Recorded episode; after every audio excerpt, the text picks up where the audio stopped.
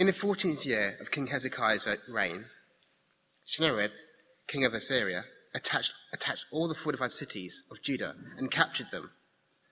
Then the king of Assyria sent his field commander with a large army from Lachish to King Hezekiah at Jerusalem. When the commander stopped at the aqueduct of the upper pool on the road to the launderer's field, Eliakim, son of Hilkiah, the palace administrator, Shebna, the secretary, and Joah, the son of Asaph, the recorder, went out to him.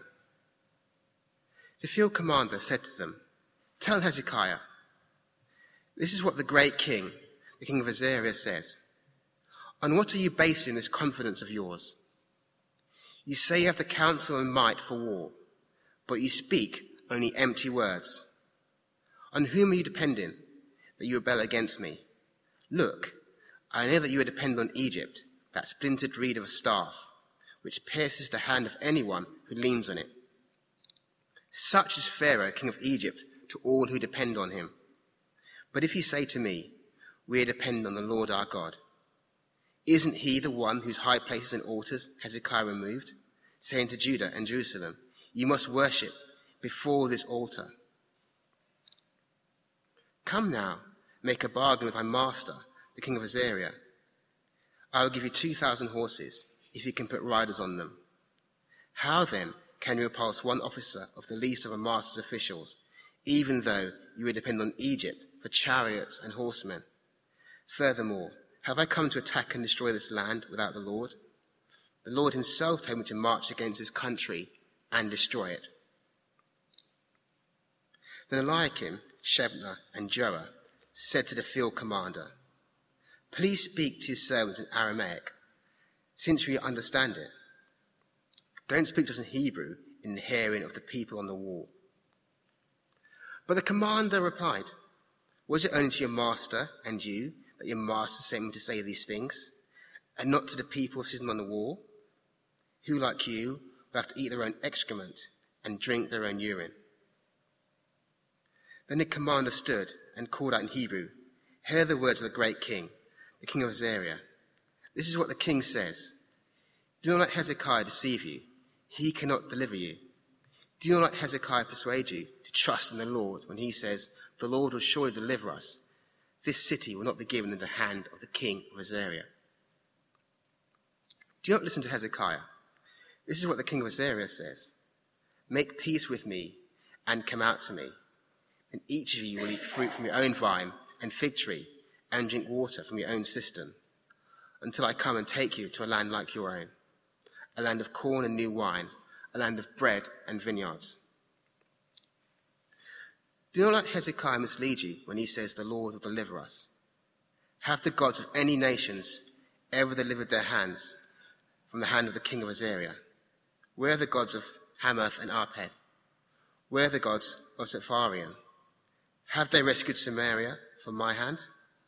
Who of all the gods of these countries have been able to save their lands from me? How then can the Lord deliver Jerusalem from my hand? But the people remained silent and said nothing in reply because the king had commanded, Do not answer him. Then Eliakim, son of Hilkiah, the palace administrator, Shebna, the secretary, and Joah, son of Asaph, the recorder, went to Hezekiah with their clothes torn and told him what the field commander had said.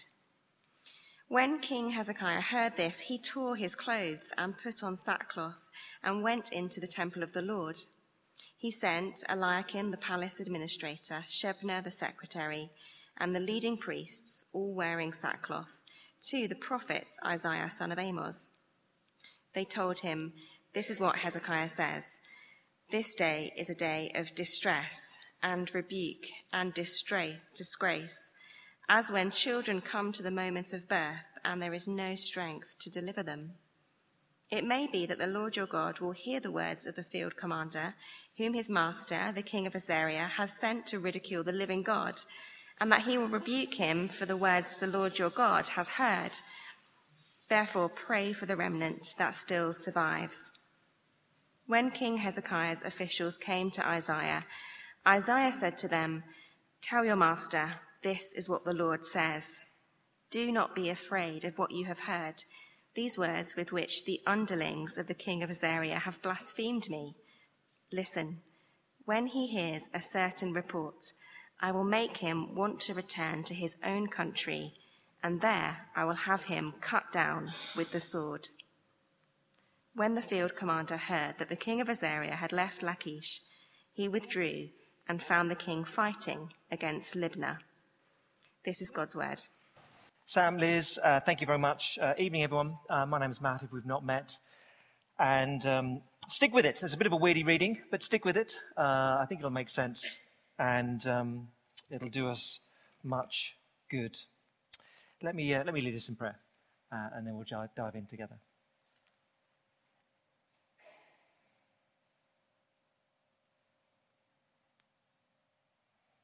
A great God and Father, nations rise and fall, and the empires which dominate this world rise and they fall. But some things do not change. The heart of a man and a woman does not change dramatically. Human nature is the same today as it was a thousand years ago. And more wonderful than that, you do not change. Father, this evening we pray, help us to trust you. In Jesus' name, Amen. That is the issue. It's quite a simple one, really. What will you trust?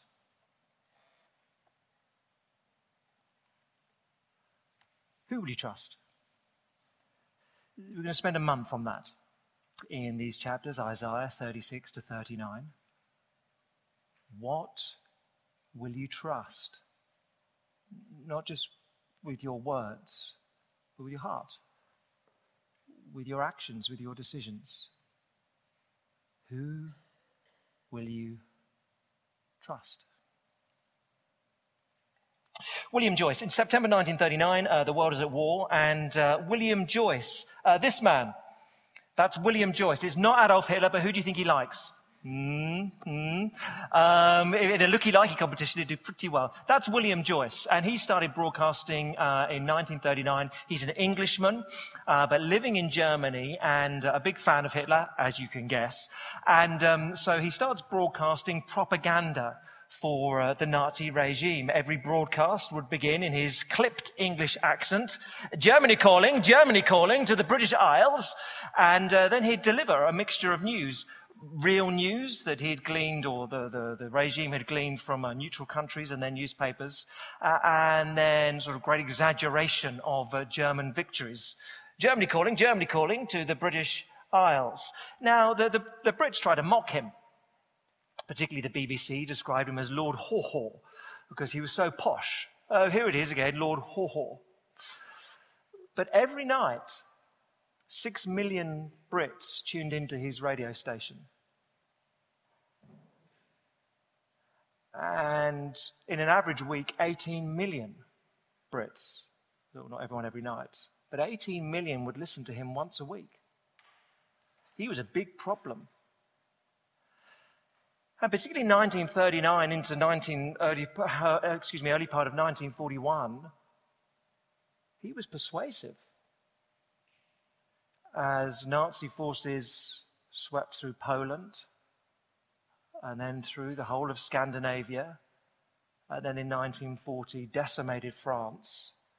And there's William Joyce broadcasting every night into your house.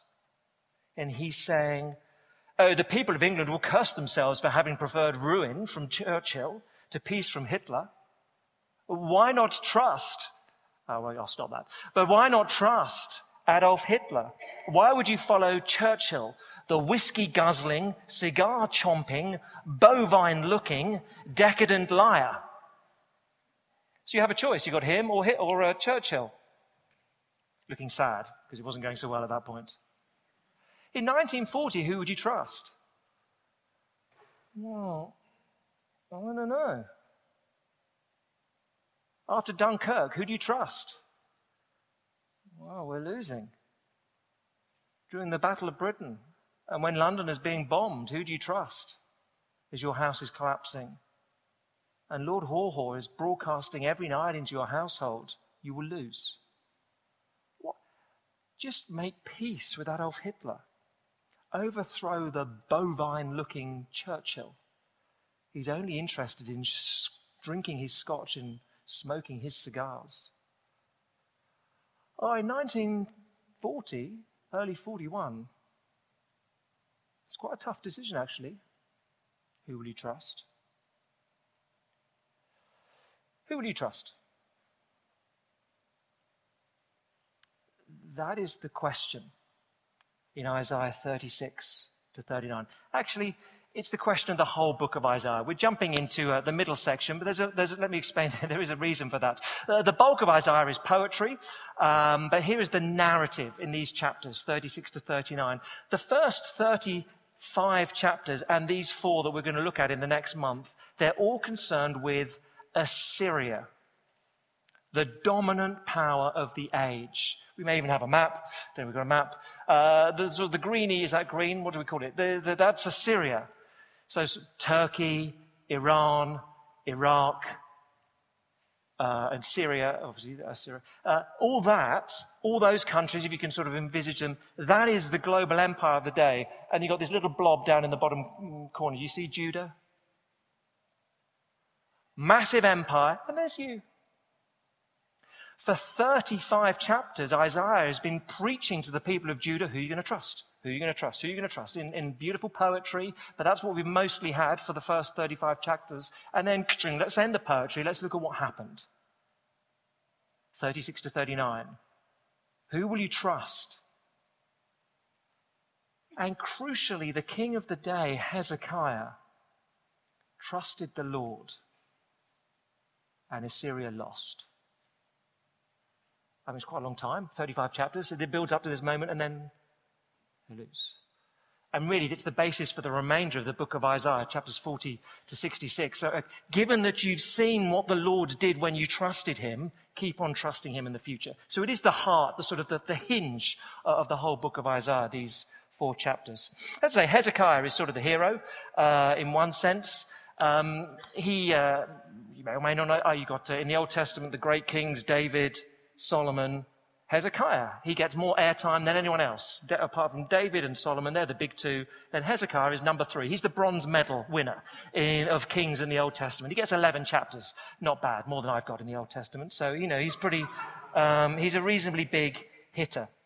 Where are, we in, where are we in history? He becomes king. Can we have that map back? That'd be good. He becomes king in 715 BC. Seven years earlier, in 722 BC, so earlier, Assyria had come in and taken, conquered the whole of the north, Israel. So uh, when you see uh, Samaria and that whole. So Judah's neighbor, Israel, also God's people, conquered. So here is the shadow that just looms over the whole of life. You think the papers never escape anything but Brexit? Well, if you're around in the early 8th century, the 700s, you get nothing but Assyria. Nothing but Assyria. And it's not just, well, who knows what will happen with Brexit? It's invasion. Who will you trust? And really, the question of 36 to 39 is well, actually, we get it said explicitly by the, uh, the spokesman the king of Assyria, we may even have him. Uh, we've got Assyria, we've got him, um, uh, Sennacherib, we've got a little picture of him. There we go. Old man with a beard. Um, you can go and read all about it in the British Museum. They've got loads of uh, uh Assyrian uh, friezes, uh, but there he is. So Sennacherib, he actually invades Judah in 701 BC. So here's your choice. Who will you trust? The all powerful, all conquering, the king, the great king, as he calls himself or will you trust the Lord? That's your choice. So here we are. And uh, Sennacherib, he's, in, he's threatening Jerusalem. That's uh, what we're told is happening. But the question really of the text comes up in chapter 36 and verse 4. It's the field commander, the, sort of the, the herald, the spokesman uh, for King Sennacherib. He stands in front of the whole city and says in a very clear voice, verse 4, Tell Hezekiah, this is what the great king, the king of Assyria says On what are you basing this confidence of yours? That's the question of the text. I've scribbled down some of the references. Five times in this chapter, you get it. On what are you basing this confidence, this dependence, this trust of yours? Verse 4, verse 5, not on the sheets, not sure why. Verse 4, verse 5, verse 6, verse 7, verse 15. Who are you trusting? What is your confidence in? Who are you going to depend upon? That, that is the question thrown up by the text. Now, that's the thing over the whole of chapters 36 to 39. What will you trust? The, the acute, the sharpening of it in here, in, in tonight's text, and the, the, sort of battle with Sennacherib rumbles on. We'll look at it again next week. But the acute question for acute, acute question tonight is who will you trust when Christianity is mocked?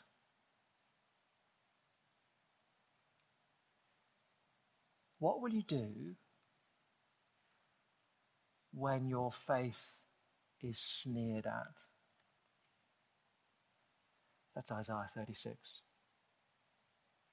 Let's read chapter 36 and verse 1. So here we are. It's the 14th year of King Hezekiah's reign. So he becomes a king in 715. Here we are in 701 BC. Sennacherib.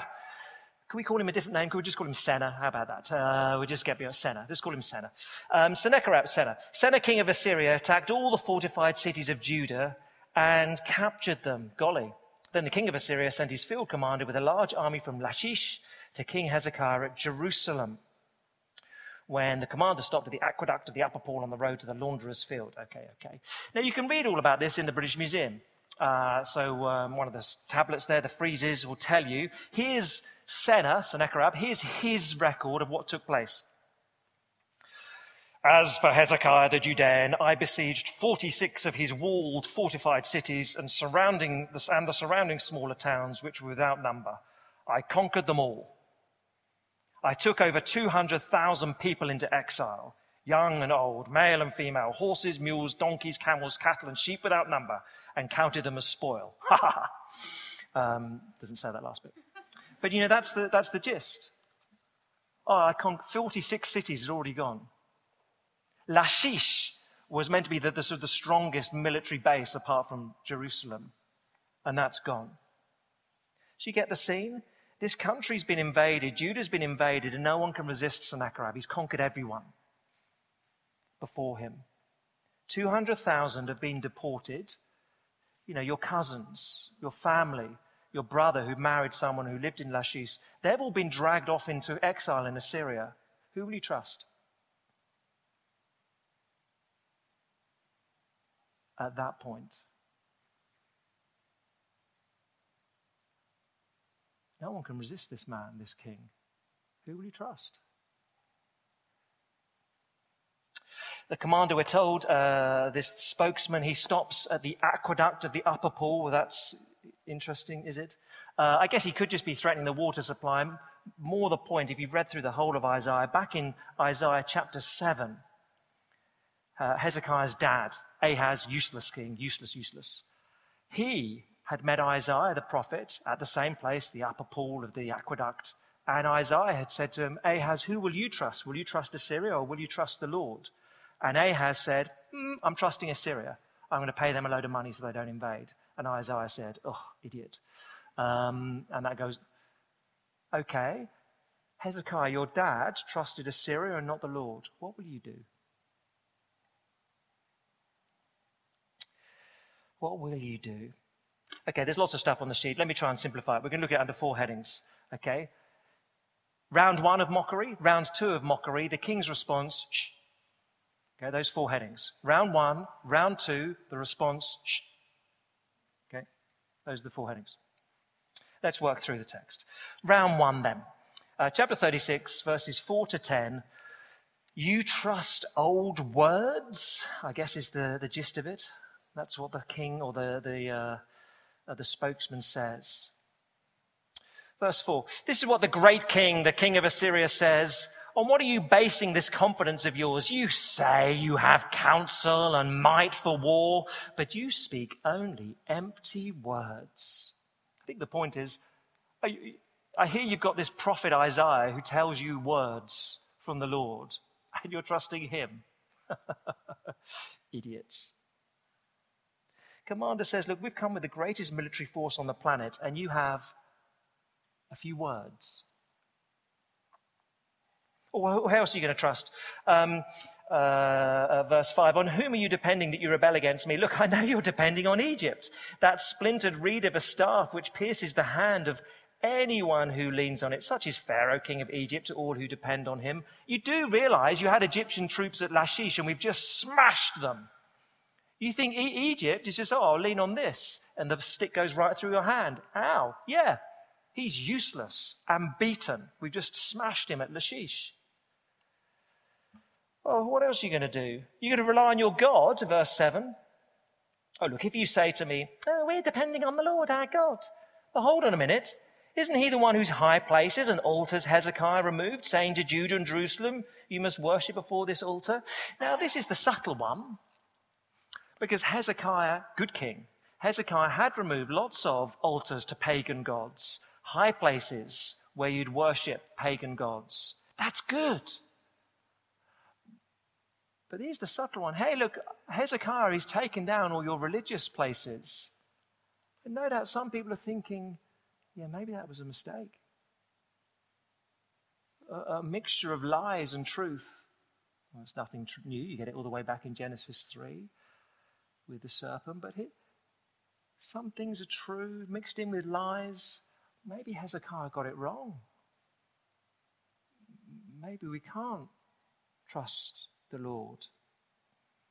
Verses 8 and 9, just pure mockery. Go on then. Uh, make a bargain with my master, the king of Assyria. Here's, here's how it is. I'll give you 2,000 horses if you've got 2,000 men who can ride them. How about that? I'll give you 100 fighter jets if you've got any pilots to put in them. No? No, you haven't, have you? Oh. Well, how then, verse 9, how then can you repulse one officer of the least of my master's officials, even though you're depending on Egypt for chariots and horsemen? And verse 10, this is going to be a real kicker. Furthermore, have I come to attack and destroy this land without the Lord? The Lord himself told me to march against this country and destroy it. God's on my side, by the way. You know, you follow, you follow what's your God called? The Lord, Yahweh. Yeah, he's with me. He's on my team. So, you're stuffed. I've got a massive army that no one can resist. Your God, he won't listen to you because, you know, you're not obedient to him. And he's on my team. So who are you going to trust? Got a few old words? Idiots. What are you doing? But what about for you and for me? Notice in this encounter, there's no fighting. No one draws a sword. No one shoots an arrow. It's just all words. But words are really intimidating sometimes, very powerful. It's a war of words. Back in 1940, yeah, you got military power, but the words to sap morale, the words that make you doubt, I don't know. Churchill talks a good game, but we keep losing. Why don't we make peace? How bad could it be? Six million Brits listening to Lord Haw Haw. Oh, those words are very intimidating when it looks like you're losing. Look, when you hear voices in the media, in your office, in your family, repeatedly knocking mocking, sneering at Christianity, what will you do? A voice that says, So just talk me through it. So you, you, you think, this can't be right. You, you think the only way for anyone to get to heaven is to trust a man who died 2,000 years ago on a cross. Why would you believe that piffle? How do you know it's even true? Am I the only one who ever hears that? The mockery will come. Oh, and also sometimes preemptively. Uh, you can read this, it's pretty open. Richard Dawkins, I think he's sort of somewhat of a busted flush. Is that true? I'm not sure his influence. I think his star has set a little bit now. But you can read his website and uh, his strategy Um, here's his tactic. It's, it's, in black and white on the website um, about how to persuade people to become atheists. Okay, here it is. Let me quote. We should go beyond humorous ridicule. We should sharpen our barbs to a point where they really hurt. Abandon the irremediably religious. Some people will never change their minds. I'm more interested in the fence sitters, those who've never really investigated the truth of the Christian faith. Don't engage them with logic. They are far more likely to be swayed by a display of naked contempt. No one likes to be laughed at. Nobody wants to be the butt of contempt. Is that striking? Here's my strategy to stop people becoming Christians, and for some people who call themselves Christians, to hopefully persuade them give it up. Don't engage on reason, don't engage on logic, just mock them, laugh at them until they feel really weak. It's much better than using your brains, says Richard Dawkins. That's how I'll win people, by mocking them. Isn't that revealing? There's a strategy. So don't be surprised that similar taunts come today. If you're not a Christian, if you are a Christian, if you're here and thinking, well, maybe there's something to this Christian faith, someone will say to you, why, are you've started going to church. Why would you do that? Many of us who are Christians here, we know that people will say that from time to time. It's de rigueur almost to sneer at the Christian faith. Yeah, there was a bit of a fuss a few months ago. John Humphrys, um, one of the other commentators, picked up on it. But John Humphrys, you know, presenting Thought for the Day, uh, on the Today program, Radio 4, introduced the thought for the day like this. We're now going to hear someone tell us something about Jesus and how he was very nice. I mean, how, you know, how condescending. The truth is, thought for the day is often quite bad. But um, how condescending. Someone, I can't even bother to learn their name, is going to tell us something about Jesus being nice. Very condescending. Last month, uh, uh, Nicole Kidman was on the front of Vanity Fair. Uh, Big Little Lies, is that her thing? Uh, coming out again. So she's on the front of Vanity Fair, the cover story. Uh, and in an interview, she said, I'm often mocked and teased for my Christian faith in Hollywood. But this caused sort of bit of fuss of headlines. Not because, oh, that's bad, but loads of headlines generated, ah, quite like Nicole Kidman, and she's a Christian. Oh, that's annoying. I'll have to put her in the stupid box now rather than the I quite like her box, was the tone of it. But she said, you read it in the interview online, yeah, yeah, that's just what happens around here. You get mocked, teased for having a Christian faith. Of course you do in Hollywood. But you don't need me to list others doing it. Many here know that. So, some here who are students and have had in front of a lecture hall a lecturer just mock you. You don't believe that Christian nonsense. I mean, is that professional? I'm not sure how you're allowed to get away with that. But just mockery in front of a lecture hall feels quite lonely when that happens. Well, there are some here in, in the church family who have become Christians and their spouses mock them That's hard. Go to your little crying club at church. Go to your idiot Christians. Go on then. Fill your brain with nonsense. Then please forget it when you come back home. Oh, it's hard in your family. Uh, many of us have known just the, you know, sometimes, occasionally, a bunch of mates, and they're all great mates. So then there's just the odd evening where, for some reason, it becomes a little bit pointed a little bit spiteful, and you think, oh, hold on a minute. I'm feeling a bit lonely tonight. Everyone's sort of ganged up on me. But don't be surprised. And who will you trust when your faith is mocked? Yeah, there's other little mockery here in verse 7. It's a strange one, I think.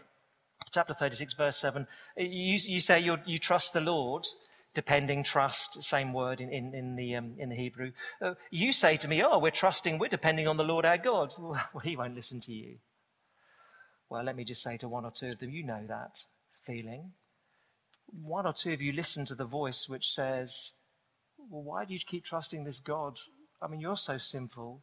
He must have given up on you. He won't support you. He doesn't love you. This situation you're in at the moment, that life is going wrong, He doesn't care for you in that because it's your fault. It's a lie.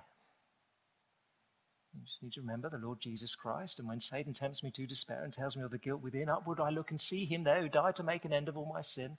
But the mockery will come, it'll take different forms. There's round one. You trust old words, idiots. And just remember mockery is not reason, sneering is not truth. Who will you trust when the mockery comes? Round one, let's pick up the pace. Round two, ding ding. Uh, round two. So uh, uh, the, uh, the, the, what do we call him? The herald, the spokesman, he finishes uh, speech number one.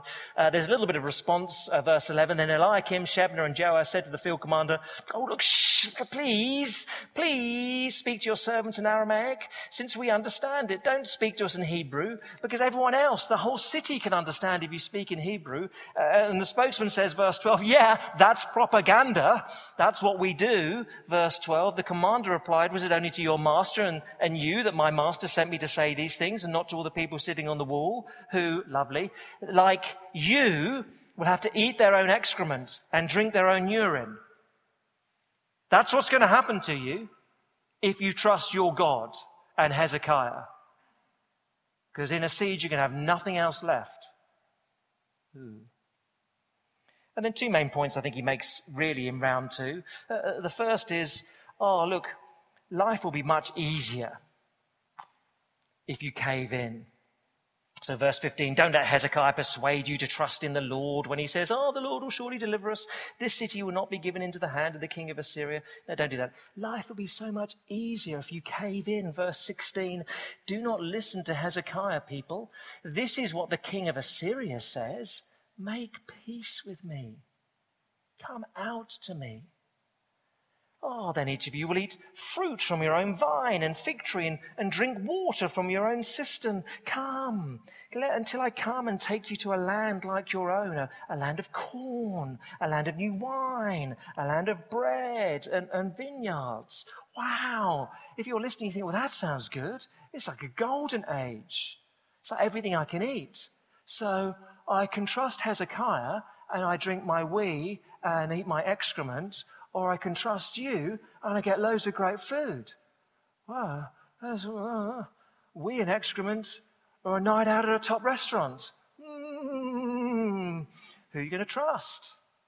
I mean, it's all quite persuasive, isn't it? And then I guess 18 to 20, look, resistance is futile. Just, he just tries anything. There's no consistent tactic to the mockery. It's just, let's just try all sorts of things. Resistance is futile, really, is the last thing. Verse 18. Do not let Hezekiah mislead you when he says, Lord will deliver us. Have the gods of any nations ever delivered their lands from the hand of the king of Assyria? Where are the gods of Hamath and Arpad? And where are the gods of Sepharvaim? These big cities that everyone knew in the region. Where are they? Have they rescued Samaria from my hand? Who of all the gods of these countries has been able to save their lands from me? How then can the Lord deliver Jerusalem from my hand? Oh, that resistance is futile. Strong arguments, I think. Oh, you just have more fun if you cave in? The world will say, look, if you follow me, and if you give up on Jesus, your life will be more fun. You have better stuff to eat. You just have more fun if you give up on your God and join with us. Now that has some appeal, doesn't it? I don't suppose I'm the only one who ever hears that voice spoken or just whispered in my own head. You'll have more fun life will be easier if you give up on your God and just join in. Go on. Just join in. And resistance is futile. Well, yeah, that's a common one. I've been slowly reading, I mean, I have to say, very slowly reading um, uh, this book, Homo Deus. So, uh, Yuval Noah Harari uh, sold millions, thought I ought to read it. So, Homo Deus, divine man. Uh, of course, the thesis, I don't know if you've read it or not, the thesis of the book is essentially uh, we're so brilliant, mankind. Look at what we've achieved. And we're just getting better and better and better. And um, you just got to throw away all your stories about gods and things like that because we are gods. And with technology, we will become super people and conquer all sickness and conquer. We won't die in the future because we will be gods controlling everything. There is sort of one little caveat in the subtitle. Uh, he, he, well, the, intro, in, the initial blurb. He does ask the awkward question also how can we protect this fragile world from our own destructive power? Yeah, yeah, yeah, yeah, yeah. That's the question, isn't it? Technology just goes up and up and up and up and up, always. Morality does not. Morality in history ebbs and it flows. But how can you resist? We're just becoming so brilliant. You've got to, just secular man is so wonderful. You can't resist. Just throw away your old stories. It's a timeless sort of narrative. 1956, uh, Nikita Khrushchev addressed uh, uh, the United Nations, a room full, it was, it was an anti uh, meeting just before the whole gathering of the United Nations, not the one where he banged his uh, shoe on the table. Um, but he addressed a whole room of Western ambassadors. So the Soviet leader, Nikita Khrushchev, famously said, Whether you like it or not, history is on our side, and we will bury all of you. He didn't do that. Slightly threatening, of course. History is on our side. We will bury all of you. Oh, it's a timeless claim. 1940, Lord Haw says history is on Hitler's side. No. 1956, Khrushchev can say history is on the Soviet Union side. Uh, no. Back in 701, the spokesman can say history is on Assyria's side. No. 2019, Yuval Noah Harari can say history is upon the secularism side. All faith must go. No. Just because someone boasts, resistance is futile. You will lose. It doesn't make it true but the boasts will come. Who will you trust? Round one. Round one, you just got old words. Round two, you're a bunch of losers. The king's response, and shh, two little things briefly before we finish. The king's response. Here's uh, Hezekiah then in uh, chapter 37. What does he do? He gets quite a lot very right. Chapter 37. When King Hezekiah heard all this, he tore his clothes and put on sackcloth and went into the temple of the Lord. He sent Eliakim, the palace administrator, Shebna the secretary, the leading priests, all wearing sackcloth to the prophet Isaiah, son of Amos. And they told him, this is what Hezekiah says, this day is a day of distress and rebuke and disgrace is when children come to the moment of birth and there's no strength to deliver them. Well, that's a miserable picture. Verse 4 It may be that the Lord your God will hear the words of the field commander whom his master, the king of Assyria, has sent to ridicule the living God, and he will rebuke him for the words the Lord your God has heard. So he gets a few things right, Hezekiah. He goes to the temple to pray. I am the king, but I'm going to God's place to throw myself on his mercy. And while I'm there, look, can you lot, my lieutenants, can you go to Isaiah and say, Isaiah, you're God's prophet, you pray. And maybe God will have a word and tell us what to do the diffidence, uh, what do you think, verse 4? It, it, may be that the Lord your God will hear the words. Well, I guess Hezekiah knows he's not been perfect. A few years earlier than this, he, he also tried to buy off Assyria. He'd stripped the gold from the temple in Jerusalem and said, I'm going to give all this gold to the king of Assyria. Well, that's not trusting the Lord, but trusting Assyria. So a few years earlier, he had bogged it so I think here he's saying, I know I've made mistakes, but who knows, even at this stage, if we trust the Lord, maybe we'll be okay. We'll see in a few weeks in particular, uh, when, by the time you get to chapter 39. Hezekiah, he's good, but he's not perfect. But he is in part, and he is here in chapter 37, a little bit of a, a shadow of his descendant, Jesus Christ, who would come from that line of David. Generations later, there's a better king in Jesus Christ. Of course, Jesus faces his own little, not little, but his own a replica of this event. You read it in Matthew's Gospel or Luke chapter 4. And the devil comes to Jesus after he'd been in the wilderness for 40 days and nights and puts to him some pretty compelling arguments. Well, you're God, why don't you turn these stones into bread? You can do that.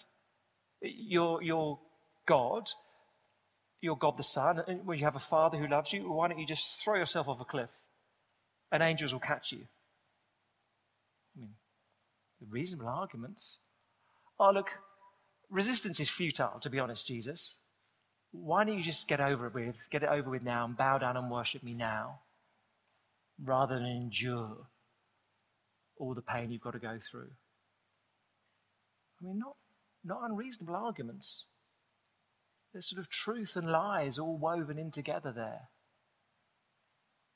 And Jesus said, No, no, I'll trust my Father. I'll trust the true and living God. Oh, Jesus, life will be easier if you cave in. Life will be easier if you stop saying you're God. Jesus, resistance is futile. You'll just be mocked by all sorts of crowds. What Jesus was. Of course, he was mocked.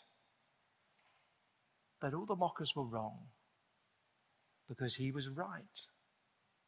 And he died and he rose. And he reigns. And he'll return. And you can trust him. Because here is the God Himself entering into history to say, Here I am. Trust me. You really can trust me. Not empty words, but words spoken by the God who entered into our world. Jesus was mocked, but he was right, and he reigns, and he'll return, and you can trust him. That's the response of the true king. You can follow him. And then last little thing to say briefly, because we, will pick up from here next week. But chapter 37, 6 to the end. Um, uh, well, let me pick up at verse 5. When King Hezekiah's officials came to Isaiah, Isaiah said to them, Tell your master, this is what the Lord says. Do not be afraid of what you've heard. These words which the underlings, the lads, the, the, the, the teenagers, idiots, in other words, these, these sort of small children. Don't, don't be afraid of these words which the underlings of the king of Assyria have blasphemed me. Listen. What's going to happen is this. The king of Assyria, he'll hear a certain report. I'll make him want to return to his own country. Uh, and when he goes to his own country, I'll have him cut down with the sword. Well, when the, the spokesman, the field commander, heard that the king of Assyria had withdrawn from Lachish, uh, well, and gone to fight somewhere else, well, he also left. It's a funny old conclusion. All these words, all this mockery, two, you know, big old chapter of mockery from uh, the spokesman of the king of Assyria, and God just says, shh, and flicks him away. And that's it. I mean, once it's, it's just, can you imagine, uh, I don't know if you like such things, but if you, if you like the sort of Marvel world and all that stuff, you know, 22 films, uh, and then you get to the last one, the Avengers Assemble. Uh, I, have seen them all. I have a teenage son. Um, uh, you get to the last one, and there's sort of, you know, the climactic battle, and all the baddies just go, oh, we're really intimidated by you, we're off. You think, all right. That's it. But, or a World Cup final. You know, you've worked through all the phases and they, they have the national anthems. And then um, one team looks at the Brazilians and just goes, uh, Oh no, you're really intimidating, but we're off. What? Can you imagine? Or in the House of Commons, Theresa May stands up to give her final speech at Prime Minister's question time. Um, and she just goes, shh. Everyone goes, and she said, Look, it's my last day, but what I'd really like you to do before I go is all vote for my um, bill on, uh, on Brexit. And everyone goes, That's what we got here. Oh, the Lord, you trust in these old words. You cannot defeat me. Resistance is futile. Come and join me or have more fun. Why are you being such idiots? Who are you trusting in? Shh.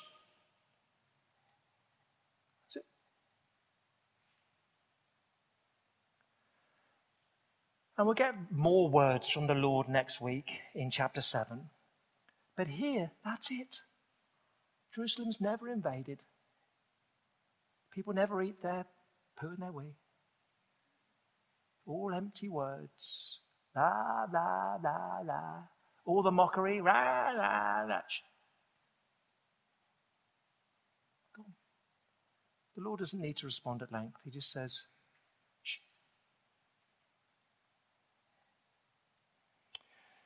When life is hard for you and for me, it's very easy to listen to reasons that we cannot trust the Lord. When our faith, if you're a Christian here tonight, or even if you're thinking it through, when the Christian faith is mocked, very easy to go, yeah, I don't know. Maybe it is a bit silly to trust Jesus. No, it's not. Don't confuse mockery and sneering for reason and truth and in Jesus' love. Because he died, he rose, he reigns, he'll return. You can trust him. Let's pray together.